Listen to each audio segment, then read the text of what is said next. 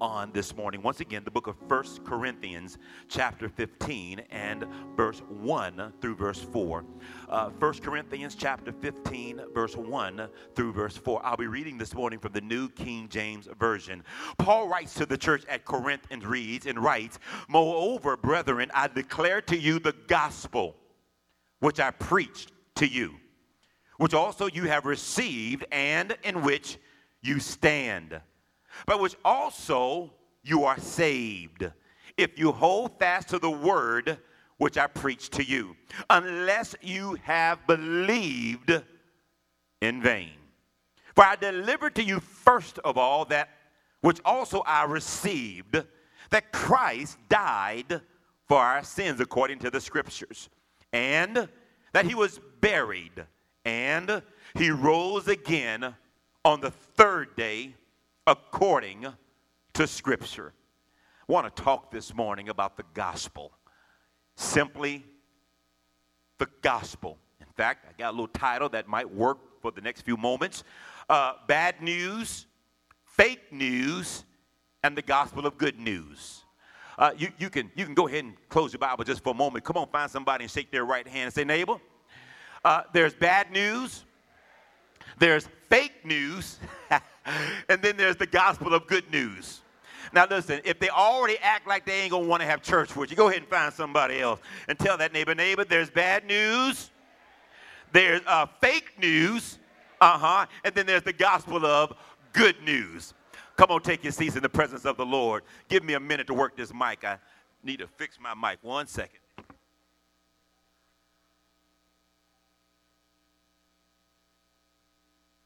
Praise the All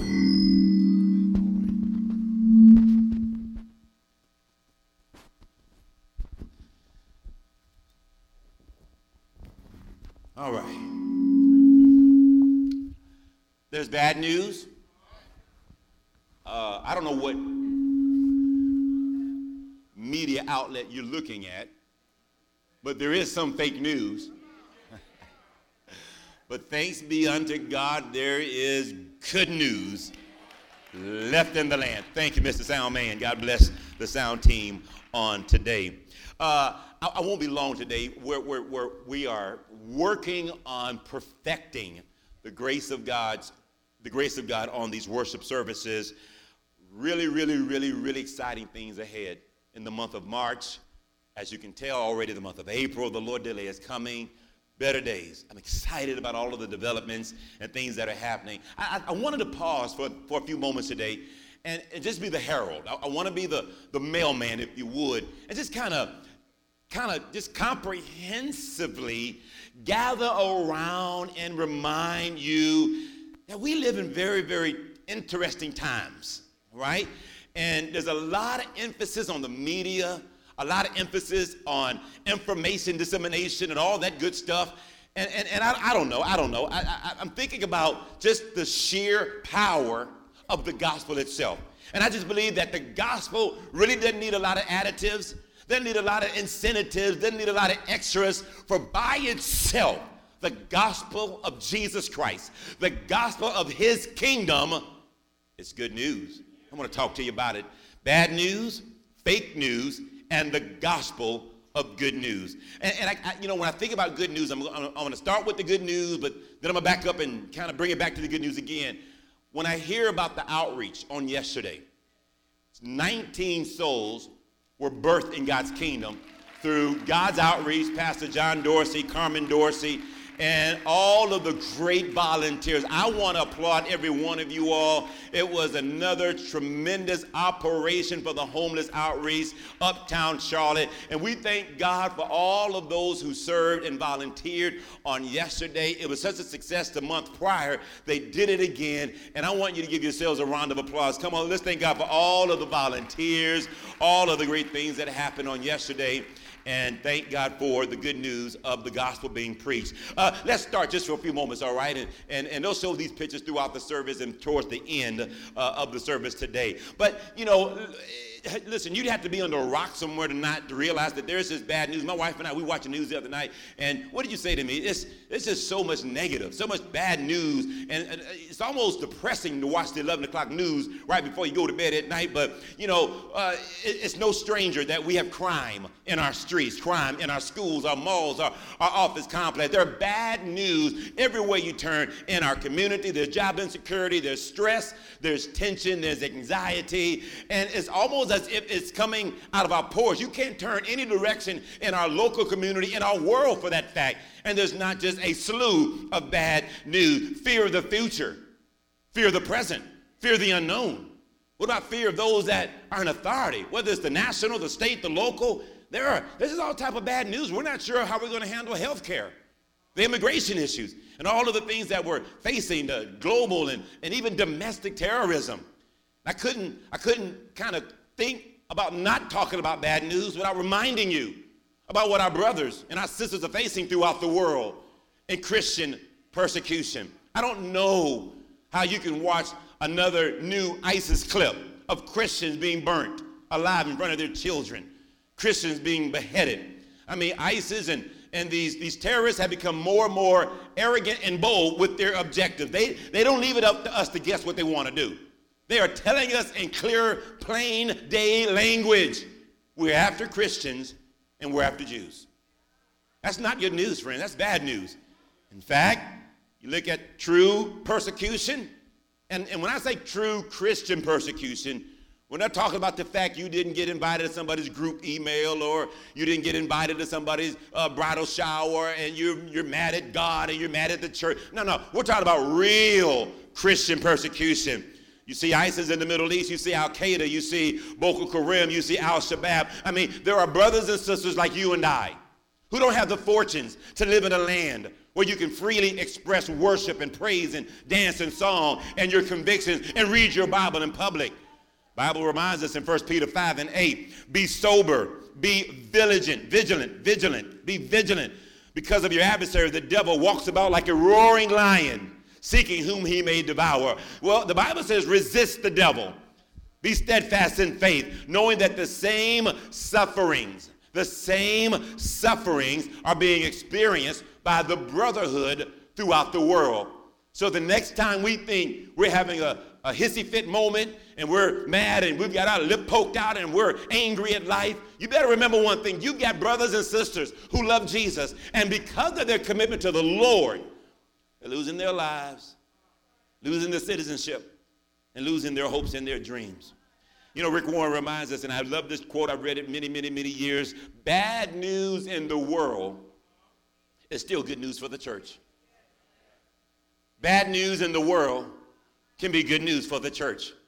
You remember the few Sundays right after 9 11? Churches were filled to capacity all over the land. And it seems like when bad things are happening throughout our community, throughout our world is when people need the church. May they come to UCC and get Jesus. May they come to this church and receive hope, healing, and help for their needs. They don't need stale religion, and they don't need just tradition that, that, that, that, that, is, uh, that, that hinders the word of God. But may people come and say, I fell in love with Jesus Christ. They may not know the pastor's name. They not remember. They may not remember what song the choir sang two weeks ago. And they may not remember the name of the kids program. But I fell in love with Jesus the Christ in times of hardship and trouble. I tell your neighbor, there's bad news throughout the land. Yeah. Uh, not only is there bad news, but here's this new phenomenon. They call it fake news. And I just got to a point the other day, I, I just had to go Wikipedia the thing and find out what are they talking about when they say fake news. Understand, fake news deliberately publishes hoax, propaganda, disinformation, purporting it to be real news, often using social media to drive web traffic and amplify, uh, I know a little bit about that, and amplify their effect. Now realize, fake news is really nothing new. Understand this. It's bogus stories can reach more people quickly with social media than what good old fashioned viral emails could accomplish in years past. Uh, we hear President Donald Trump talking a lot about fake news. We hear, what, what happened? What, y'all all right? Everybody okay? Uh, what was the crowd size on the mall during an uh, uh, during inauguration day? uh, uh, what about these facts and what about these findings? Well, you all realize that there's a website called factcheck.org. Recently, put out an article, How to Spot Fake News. Now, I'm going to give you these three things. We'll come back to it towards the end of the message, but factcheck.com reminds us that you can always identify fake news by you have to consider the source, read beyond the headlines, all right, and check the author. Three, real, three simple things. Uh, consider the source, read beyond the headlines, and consider the author. How to spot fake news. And why is this important? Why is this important? Listen, we're living in a time somewhere between bad news and fake news, and our country is going to hell in a handbasket. We're not sure what to believe. And if there's ever been a time for you to share the gospel, now is the time. If there's ever been a time and a season and an era for you to stand with courage and to share your faith, now is the time. The world is hungry, and the world is hungry for living bread. And I believe that Jesus gives you and I the key. I believe with all our hearts that we have answers for the bad and the fake news. And, you know, recently one of the uh, Pew uh, Forum and Religion and Public Life uh, surveys came out and, and, and, and considered or summarized that 74% believe that there's really a heaven and believe that good people go to heaven. But those same 74% of people believe that only 59% of people believe that there's a hell and that bad people will go to that hell. 70% of all Christians, now we're talking about Christians now, okay? 70% of major Christians say that there are many religions that lead to heaven. That's not the Oldsmobile that my father and my mother drove years ago. That's not the gospel that we read. But, and I'm not picking on the millennials, I won't pick on them, but this generation, they are now suggesting that what we have hung our hat on and believe in might be too unilateral. They believe there are many paths to heaven. 40% of born again Christians indicated that they believe Christians and Muslims worship the same God. I notice some of you all are quiet over here on this, on my right side, I see. Bad news. There's fake news. You know, Paul reminds us in 2 Timothy chapter 4 for the time will come when they will not endure sound doctrine, but according to their own desires, because they have itching ears, they will heap up for themselves uh, pastors and teacher search committees. And they'll go out and find those who are willing not to tell the truth. They'll turn their ears away from the truth and be turned aside to fables. I believe Paul saw something 2,000 years ago, and many of us today are living in that day and time. I want you to take your handouts out if you don't mind. And we've got a little bit more blanks to fill in than normal. I'm kind of working with a couple of experimentation here today, and I want to experiment just a little bit and kind of see how much you can bear. I don't want you to get too into filling in the blanks that you missed the message, but I don't want you to hear this and not be actively involved. Now, uh, today it's a little bit more of a lengthier handout for you. Normally I can do it on a five by seven and get it all done, but I wanted you to have a little bit more theological content and scriptural references as it relates to bad news, fake news, and the good news of the gospel. The word apostasy is a day, is a word that many of us should be familiar with this day and time. Now, we're in church on Sunday. You may say, Pastor Stevens, you know, a lot of this is not relevant or needed on Sundays at 10 a.m., but it's needed in your, in your teenagers' classrooms. It's needed in some of your social media circles because there are a lot of people who don't know what to believe. And apostasy simply is the abandoning of faith. To abandon the faith, to stand against, if you fill in the blank, to stand against that which once you stood for. So there was a day and time you may have believed that there was only one way to Jesus or one way to God, and that was through the Son Jesus Christ. Now maybe you believe that there are multiple gods. That's apostasy. Maybe you believed years and years ago that Jesus was sinless. He was tempted at all points, but yet knew no sin. Now maybe you believe, well, he had to have been born into sin, and maybe he sinned a little bit on the side and nobody knew about it. Apostasy. Not only that, but what about universalism? Because when you look at the scriptures today, and you hear all of these statistics about who believes what and how it relates to who, understanding universalism is a heresy. It is a heresy that teaches that everyone, regardless of belief, will be saved by God. Everyone, regardless of belief, will ultimately be saved by God. Now, you may not contextualize it that way. You know, when we do our new members class, we always get to a place in our teaching where, you know, we talk about the old doctrine once saved, always saved. And I don't want to create an argument in the room for the sake of arguments, but there's a lot of people who were brought up believing that if I got saved as a 10 year old child and, you know, I made that commitment then, well, it was good enough then, so I'm going to live in that rest of my life. That's a once saved, always saved doctrine. That's really close to the heresy that teaches anyone or everyone will be saved eventually. Well, you may have gotten saved at a vacation Bible school uh, uh, because of a contest or because of, a, of an emotion you felt, but as an adult, what truth, what results, what lifestyle have we lived that is, that is, that is complement of the decision we've made? Because salvation cannot be in a decision in and of itself alone. It has to be life. It has to be movement. It has to be a progression afterwards with biblical life. And so you look back at apostasy and universalism. You know, we got a lot of bad news. And now, obviously, we find out that there's such things called fake news. But today I'm happy to talk about good news. Good news. I want you to change your language Monday through Fridays and on Saturdays. Sundays, we have no problem talking good news. We have no problem being optimistic. We feel the Spirit. We sense the energy. We believe God is here. But you got to go to work tomorrow morning. And you're going to be around some people who not necessarily understand good news. How can you become that vessel? How can you become that man or that woman that perpetuates and communicates the good news? Let's go to 1 Corinthians chapter 15. The good news of the gospel. The book of First Corinthians, and I always like to give a little background to the audience of the original intent of what is written. The book of First Corinthians was to correct a group of Christians concerning godly living in a corrupt society. Godly living in a corrupt society. There were divisions, disorder, dysfunctions. All these were dominant characteristics of the young, early church. The Apostle Paul comes on the scene, and now he wants to remind these at Corinth that there are core truths of the gospel. Not only that, but the gospel is indeed the good news of Jesus Christ. I know this sounds elementary. For some of you all, it sounds so basic. But if we've ever, if there's ever been a time we need good news, now's the time. And not everybody's coming to church on Sundays to hear the good news. Not everybody's finding the Word channel or TBN or the Faith channel or the Holy Ghost channel or whatever gospel channels and stations that are out there. The only good news they're ever going to hear is most likely going to come out of your mouth. We don't live back in the 80s where there were platform Sunday school churches that were building tens of thousands of members at a time. We don't have the luxury of those days anymore.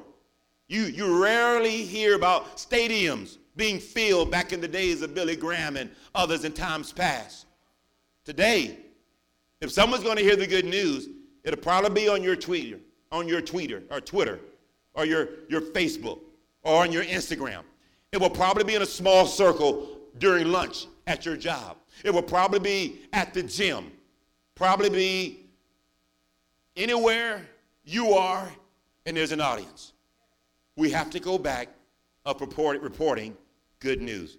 Paul says, here's the good news. In fact, he starts out by saying, I want you to fill in the blanks as we kind of move down the road. Paul starts by saying, here are three contributions of good news. Number one, you've received it, verse one. Brothers, I want to remind you of the gospel you have received. Everyone in this room receives the gospel. Number two, you can stand on this word of God. Brothers, I want to remind you of the gospel that I preached, which you not only have received, but now you take a stand.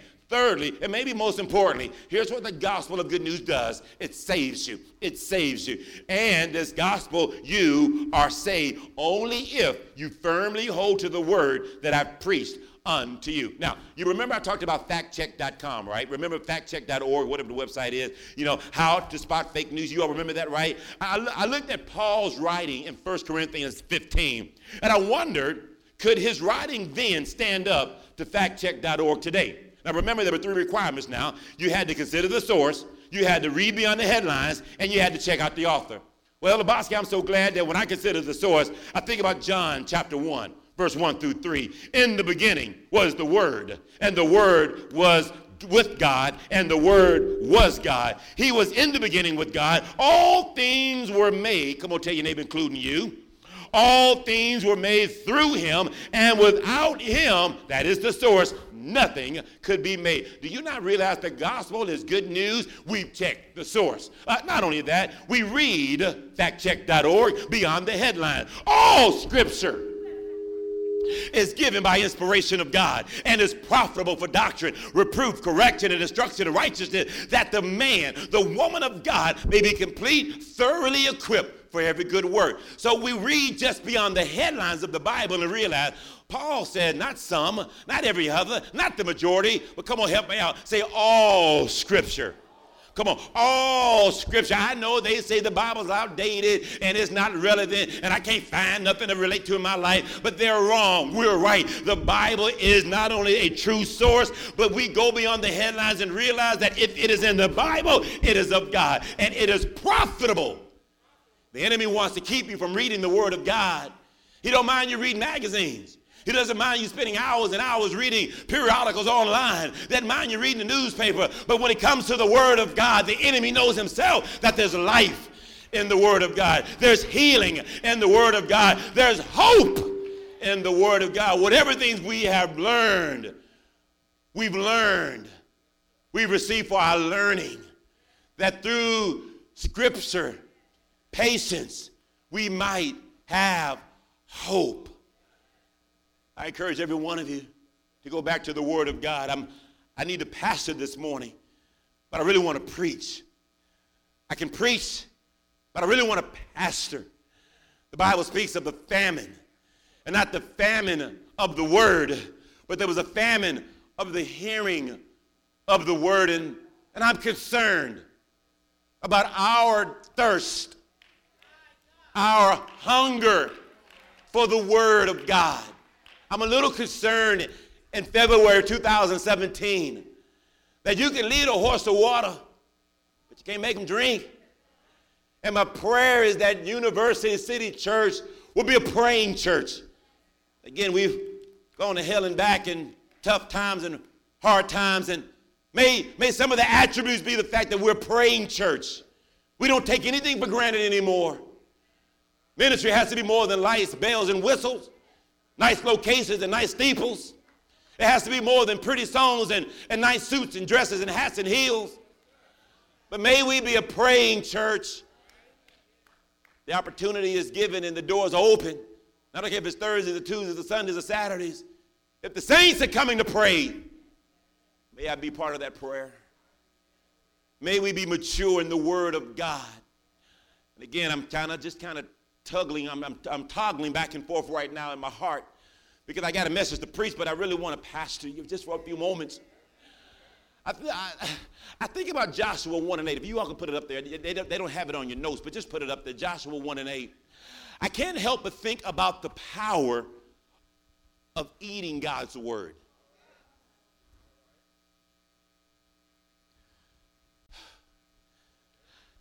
How do we reprioritize Bible study in our lives, not just for a sermon, not for Sunday school, not so we can brag on the job of how many scriptures we memorize and show everybody how deep we are. But what about who, who was the Jeremiah? Who was it Jeremiah Ezekiel? One of them said, I ate the word. I literally ate the scriptures. And I know that's figuratively speaking, but may we be a church that eats of the word of God. Joshua 1, the book of the law shall not depart from your mouth but you shall meditate. Meditate. I won't have time for this teaching. I'm getting in trouble right now. Oh, but the word meditate to resolve, to resound, to re-eat, to regurgitate, to meditate on a day and night that you may observe all to do according to what is written in it. For then, come on, say for then. Come on, say for then.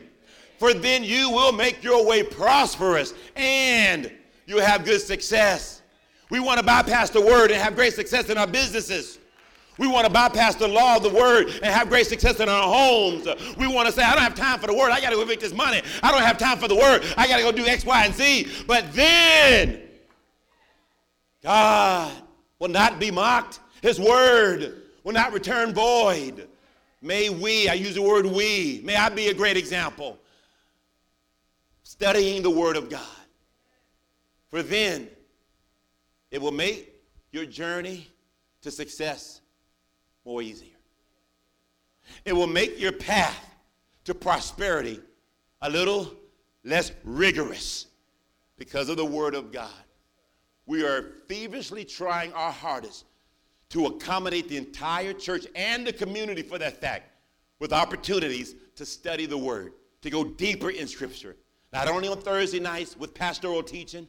You can't make it to night service? Come at noon. We've got noon service, and we, we, we made them identical. We try not to have one more profound than the other. You have options. Tuesday nights beginning in March. We want you to go deeper when it comes to walking through the Bible, having a regiment, consistency of Bible study. Maybe you want to go deeper this Sunday mornings of what is being taught. We go deeper in the Word. Maybe it's something as relates to married couples or maybe single parenting. But may we long and thirst and hunger for the Word of God. I got to give you another scripture. I didn't mean to go all here, but remember Hosea 4 and 6. My people are destroyed for lack of knowledge. We got shouting and dancing and hollering and feel good times in church, but my people are destroyed for lack of knowledge. In fact, uh, Hosea goes on to say, Because you have rejected knowledge, I will also reject you from being priests over me.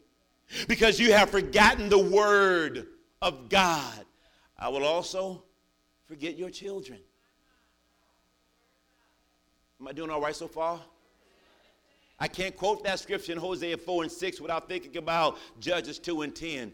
Very, very challenging passage of scripture. When all of the generation had been gathered to their fathers, another generation arose after them who did not know the Lord nor the work that he had done for Israel.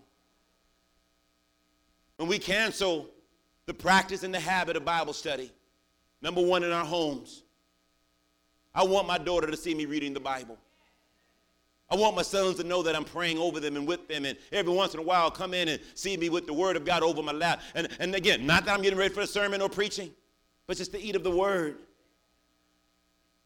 I don't want to forsake the practice of Bible study in my local church. And I know you get it on your iPad, and I know you can walk through your apps now, but there's really nothing like being taught the Word of God amongst men and women that are gifted to teach and receive. So all we can do is provide options and opportunities. But you got to have a hunger and a thirst. And I had, I had no plans to teach this today. But it pulls from my heart that may we not bring another generation of young men and women who don't know the Word of God. May they not look at our bad habits and the things we've forsaken and the things that are no longer a priority for us. May the fathers not eat sour grapes in their children's teeth are set on edge.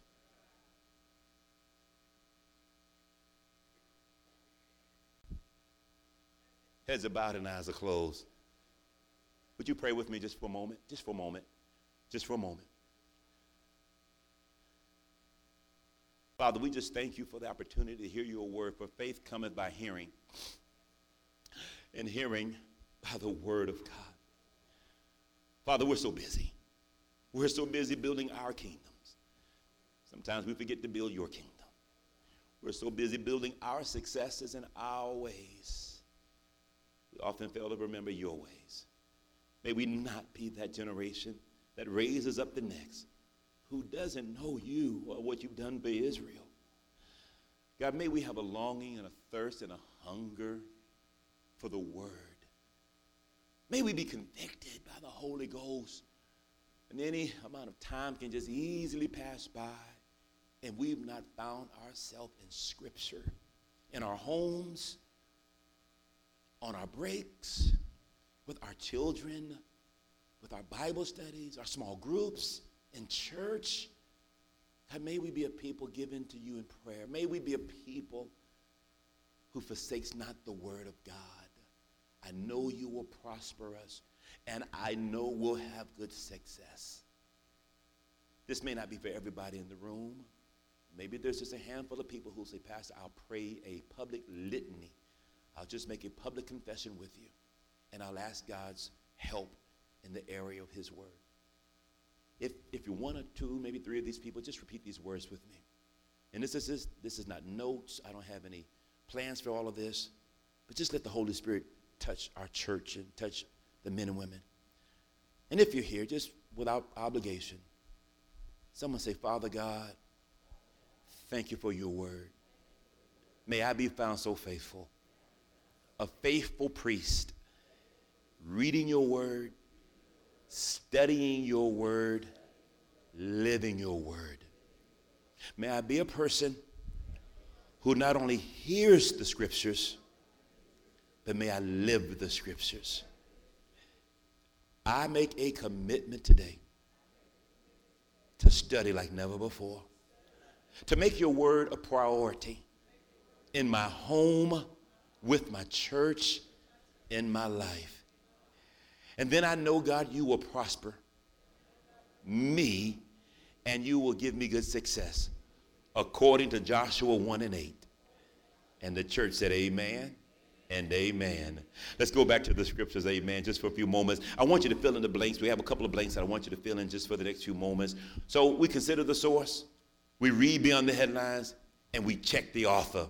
And we know that the author is Jesus, looking unto Jesus, the author and finisher of our faith. If you go to your handout, Paul gives us four fundamental points are four fundamental facts of the gospel. Now, you do realize that the word gospel means good news. Is that right? So when we read the gospel, we're reading good news. When we preach the gospel, we're preaching the good news. When we live the gospel, we're living the good news of Christ. Number one, Jesus lived. Jesus lived. Paul wants the church to know you are a young church, you are a budding church, you're a growing church. But make no mistake about it, here's how you're saved. Here's how you'll stand, and here's what you've received. Now, you're not going to have success. You won't prosper. You won't even Christian or grow in discipleship without these four fundamental facts of the gospel. Number one, Jesus lived. Fill in the blank. John 1:14. The word became flesh and made his dwelling among us. We have seen his glory, the glory of the one and only. Come on, say the one and only who came from the Father full of grace, hallelujah, hallelujah, and full of truth. Well, that answers the question that there are multiple ways to, to God. And I know some of you all may not like the way I preach here today, but uh, I hold no, I make no bones about it. Jesus Christ is the only way to heaven. Jesus the Christ. Let me say it online just in case somebody wants to play with the uh, uh, social media here. Jesus Christ, give me a good close up, is the only way to God. He is the only way to heaven. He's the truth. He's the light. Yes, he is. Oh, yes, he is. Mm-hmm. See, see, Jesus said out of his own mouth, I am the way, the truth, and the light. Come on now. No man can come to the Father except through me. So John says in the beginning, hallelujah. Yes, Lord. He made his dwelling. The word dwelling comes from the word tabernacle. He made, he tabernacled among us. He made his abode among us. For we have seen his glory, the glory of the capital O, one and only, who came from the Father. And guess what? Unlike the Old Testament prophets, he's full of truth and he's full of grace. Number two, Jesus died for our sins. He died. He wasn't in a comatose state for three days. He wasn't just kind of in, in, a very deep sleep for a few days, but it is recorded as it was prophesied of him. He died, fill in the blank, for our sins. Romans 5 and 8. But God demonstrates, He demonstrates. I'm so glad He went beyond just talking, but He demonstrates His own love toward us. While we were yet sinners, Christ died for us. Amen. Yes. Uh, uh, Paul goes on in the same First Corinthians chapter 15 because there's some wranglers in the church. There are some people in the church talking back and arguing and trying to give all these different new age philosophies. But Paul reminds them in verse 12 But if it is preached that Christ has been raised from the dead, how can some of you say that there is no resurrection from the dead? If there is no resurrection from the dead, then not Christ has been raised. And if Christ has not been raised, our preaching is useless, and so is your faith.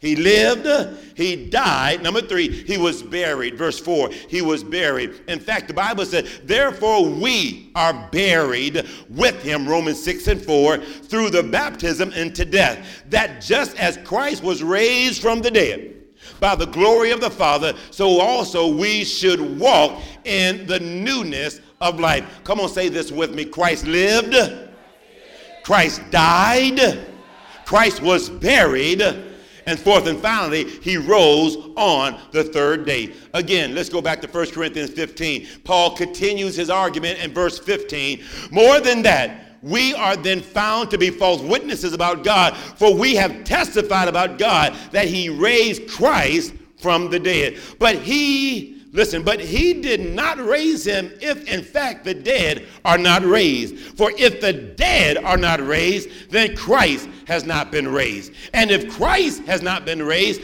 our faith is empty and we are still in our sins. What are you saying right now? You cannot take one fact and make it a gospel. You cannot take two facts and make it a gospel. You can't even take three facts and make it a gospel. You have to have all four foundational, fundamental facts and call it the gospel. He lived, he died, he was buried, and he rose again. Now that's interesting to me because every one of those facts have been argued for the last 2,000 years. Some people today don't even believe he existed at all. And if he did exist, he was just a teacher or a uh, humanitarian or a prophet. But they've yet to call him the Christos, the Christ, the Messiah. Some say, okay, he lived, but maybe he didn't die. Maybe he fell asleep. But that won't be the case because the Old Testament then becomes void. But he lived and he died. Hallelujah. But something had to happen when he was buried. And for three days while he was buried, he made a visit to hell. And he says, Oh, hell, now I've got the keys to death and hell. So everybody who didn't get a chance to get saved before I came, he had a massive altar call in hell, and they got a chance to get saved. Why? Because every knee will bow. Uh huh. Every tongue will confess. He didn't forget about those in the Old Testament or those who came before him. Every knee shall bow, every tongue shall confess to the glory of God that Christ is Savior. So he didn't just live and die and was buried, but look at your neighbor said, early Sunday morning. He rose from the dead. And there are those who say, Yeah, I believe he lived and died. He might have been buried. But he certainly didn't get up from the dead. Is he Elijah? Is he Jeremiah? Maybe he's one of the prophets. But what makes Jesus different from any of the great prophets of old is he rose from the dead. Paul said, if you don't believe it, then that means he's still in his grave. I'm in my grave. You're in your grave. And our sins have not been forgiven. These, my dear friends, are the four foundational, fundamental facts. You can take that to factcheck.com and check the author, uh huh, check the origin, uh huh, and read between the lines. You say, Pastor Stevens, what must I do today? Number one, understand this right now. If you don't know Jesus Christ and the pardon of your sins, I'm not here to condemn you, for He doesn't condemn you. We're not here to make you feel bad, horrible, ugly, and guilty, for He doesn't come to make you bad, horrible, ugly, and guilty. But you have to be dissatisfied with your current state of living. And you know what? There's a good chance in this room you might be making some good money. You could have a couple of nice degrees hanging on your wall that reminds you every time you walk in the office what you've accomplished. You may have a pretty good model Ebony magazine family. And you know what? It could be a chance. But do you not know the Bible says he reigns on the just and the unjust? Do you not realize that there is a way that seems right to man, but the end thereof is judgment. You have to be dissatisfied with your current state. You know, we had a conversation recently, and we realized in this part of the city, in this part of the county, not everybody's poor, not everybody's busted, broken, disgusted. There's some people who are living it up, and life is swell, but there is a void in your heart. There's something in your life that money can't fill, men can't fill, women can't fill, jobs can't fill, business can't fill. Augustine said it best there is a God shaped void in every man's life. And only God can fill that void. If you fill in the blank on your outline, you must become dissatisfied with your current state. Bible says all have sinned. Not y'all, but all have sinned and fallen short of the glory of God. For the wages of sin is death but the gift of God is eternal life. Uh, if the Lord was to mark iniquities, Psalm 130 and 3, who in this room could stand? Oh, you see my sins, but your sins, their sins, our sin. If the Lord of heaven would have cast a glorious magnifying glass on all of us, ooh, could stand.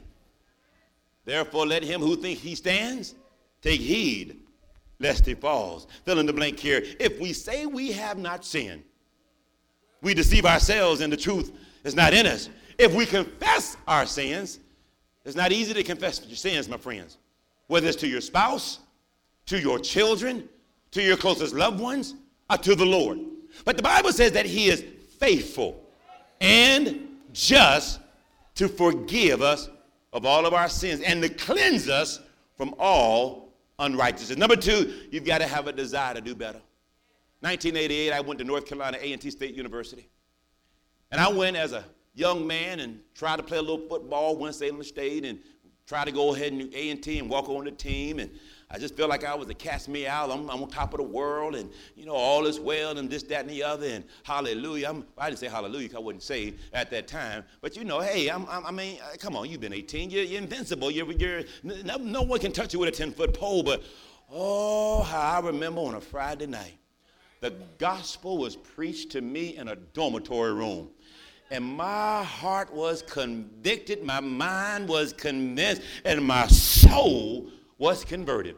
Two hours later, I'm sitting at Burger King witnessing other folk telling them about Jesus. Now, I ain't been saved but two hot hours. But now I'm telling other people, he can save your soul and turn your life around. Why? Because there has to be a desire to do better. What is your life? James 4 and 14 says, It is even a vapor that appears for a little time, and tomorrow it vanishes away. I think the King James says, Our lives are yet but a vapor of smoke. You're here today, my friends, and tomorrow you're gone. And what will you exchange? In fact, the next scripture I really love quoting from time to time What will it profit a man to gain this world and lose your soul? Talk, talk to me, please. Just talk to me. What would it profit you and I? And we should want success. We do have success. And I, I, I encourage everyone to go to the highest level of your job, your career, your school, your occupation, your recreation, whatever you're involved in, you should strive for the highest level. But once you get to the top, what can you exchange for your soul? What check can you write? What degree can you exchange? What gift can you barter for that which Jesus' blood was shed for in our lives? Bible says, if you fill in the blank here, for the Lord is not slack concerning his promise, as some count slackness, but he is long suffering towards us, not willing that any would perish, but all should come to repentance.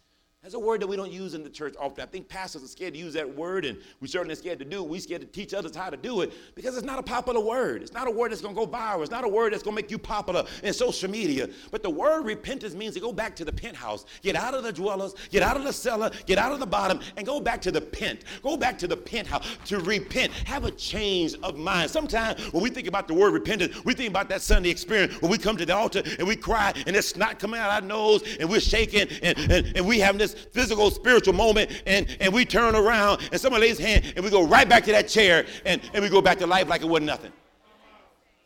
That's not repentance. That's a good show, but that's not repentance. The word repentance means to return, to change the way you think.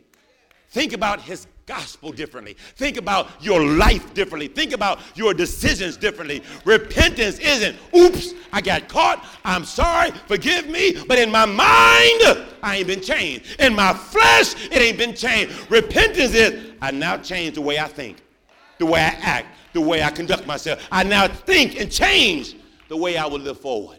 That, my dear friends, is true repentance. And you may not be able to measure that with good talk and good action. You'll only be able to see the fruit and the results as life goes on. So the Lord is not slack concerning his promises. Hallelujah. He wants everybody to repent. Have a change of the way you think. Have a change of heart. Have a change of action. Number three, you must make a decision. And I close. You must make a decision.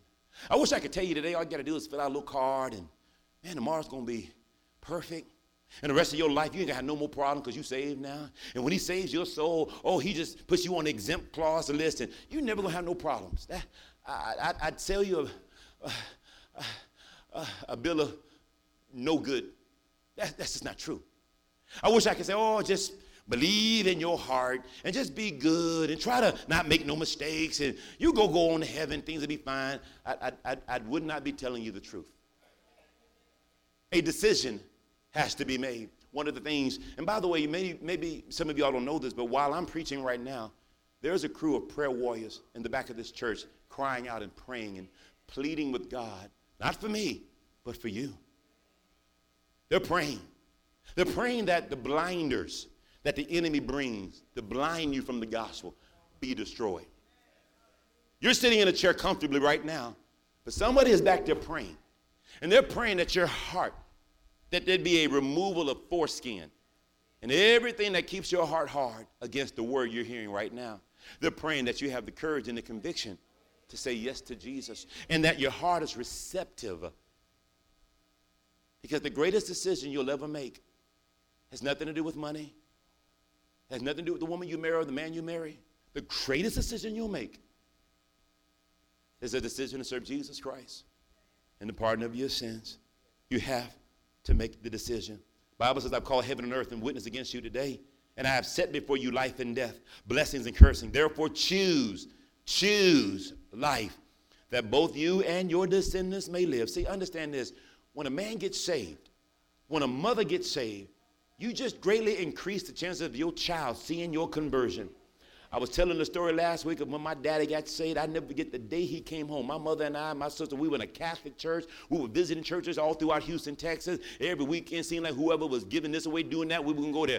But I never forget the day he came home. I got saved today. He got saved pumping gas at a school bus lot. And that day, and that day forward, I think it was 1977 to be exact, he never, ever turned back. He became a junior deacon in the Baptist church. I can remember hearing him praying and praying and praying out loud on his knees. And as a young man, you can imagine how impressed I was to see that. Then he became a deacon of the church. And then we got saved and committed to the church.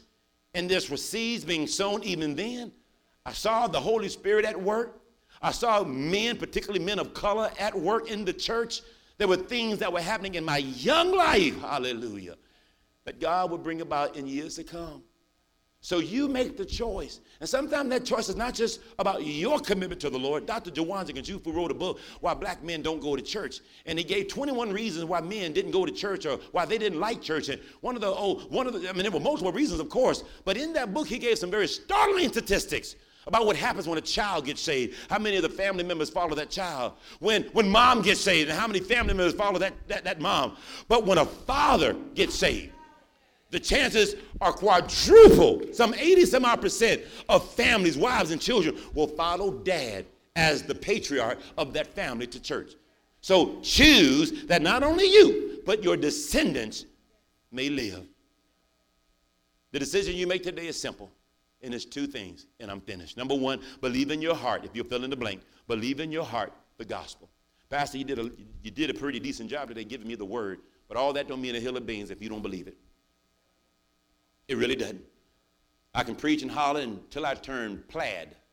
But if you don't believe it in your heart, or believe it in your head, it means you nothing. The Bible says, For I delivered you first of all, which was also received, that first Christ died for our sins according to the scriptures, and that he was buried and arose again on the third day according to the scriptures. I have to believe that. I wasn't there to see it. I just have to believe that he lived, he died, he was buried, he rose again. I have to believe that. Number two, I confess with my mouth. Romans 10 9 and 10. That if you confess with your mouth the Lord Jesus and believe in your heart that God has raised him from the dead, you will be saved. Therefore, whoever confesses me, Matthew 10 32, confesses me before men, him I will confess before my Father in heaven. I, I don't read the scripture often, but years ago I used to read the scripture all the time. But whoever denies me before men, Whoever said, ah, that was nice and cute, no, I'm good, I don't, I don't, need all that. Well, there is a chance you have just positioned yourself to be, to be denied by Jesus when you enter heaven or when you stand before uh, the judgment seat of Christ. When you deny him on the earth, he says, I'll deny you on that great judgment day. Choice is yours. I can't force, we can't force you to believe and to confess. You have to make that decision. You have to make that choice. Finally, you confess with your mouth Therefore, if anyone is in Christ, last blank to fill in, he is a new creation. I'd love to tell you that if anyone who's in the church, if anyone who be in Memphis, Tennessee, if anyone who's in this denomination, if anyone who becomes an elder, a pastor, deacon, a mother, a usher, greeter, prior, praise team member, but that ain't what the Bible says. If anyone be, come on, in Christ, he is a new what? Notice the Bible didn't say you a new man. Didn't say you a new woman because you can't afford to be the old you. You got to become a new creation. Uh-huh. Old things. Uh, old things like, like stealing. Old things like lying. Y'all not saying nothing to the pastor. Old things like backbiting, like gossiping, fornication, adultery, homosexuality, whatever it may be. Old things are, aren't you grateful that y'all made me feel like I'm a guest preacher today. Old things have passed away. Behold, take a good look. All things, hallelujah, all things have become brand new. Only the blood of Jesus Christ can wash away all of my sins. Nothing can make us whole again but the blood. For the Bible says that we are redeemed not by corruptible things, silver, gold, and paychecks, but we are redeemed by the precious blood of Jesus Christ. Somewhere 2,000 years ago, on Calvary's cross. Uh, there was blood that ran from the cross from the head to all the way down to the feet. And there was a sinner by the name of Michael Anthony Stevens Sr. There was another sinner by the name of Sharon Define Lindsay. And the blood was good enough for him. The blood was good enough for her. Now you have to fill in the blank because somewhere at that cross was your name, your father, your mother, your son, your daughter, and your sibling. But oh, precious is that flow. Come on, somebody that makes us white as snow. There is no other fount that I know. Nothing but the blood. Somebody thank God for the blood.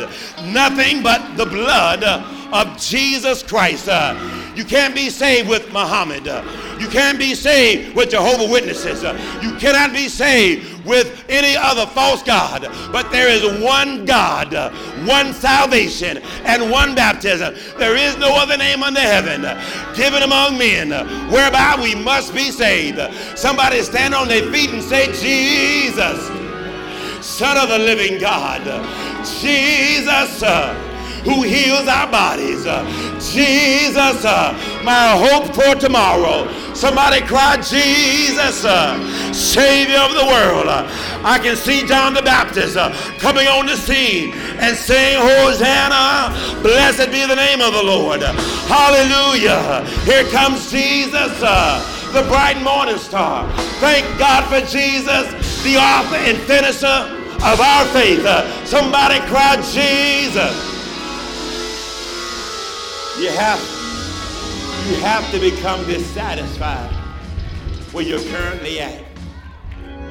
There's got to be a desire to want to do better. And you'll have to make this decision to serve the Lord. Heads are bowed, eyes are closed. We're standing to our feet. Heads are bowed, eyes are closed, and we're standing to our feet. Come on, some.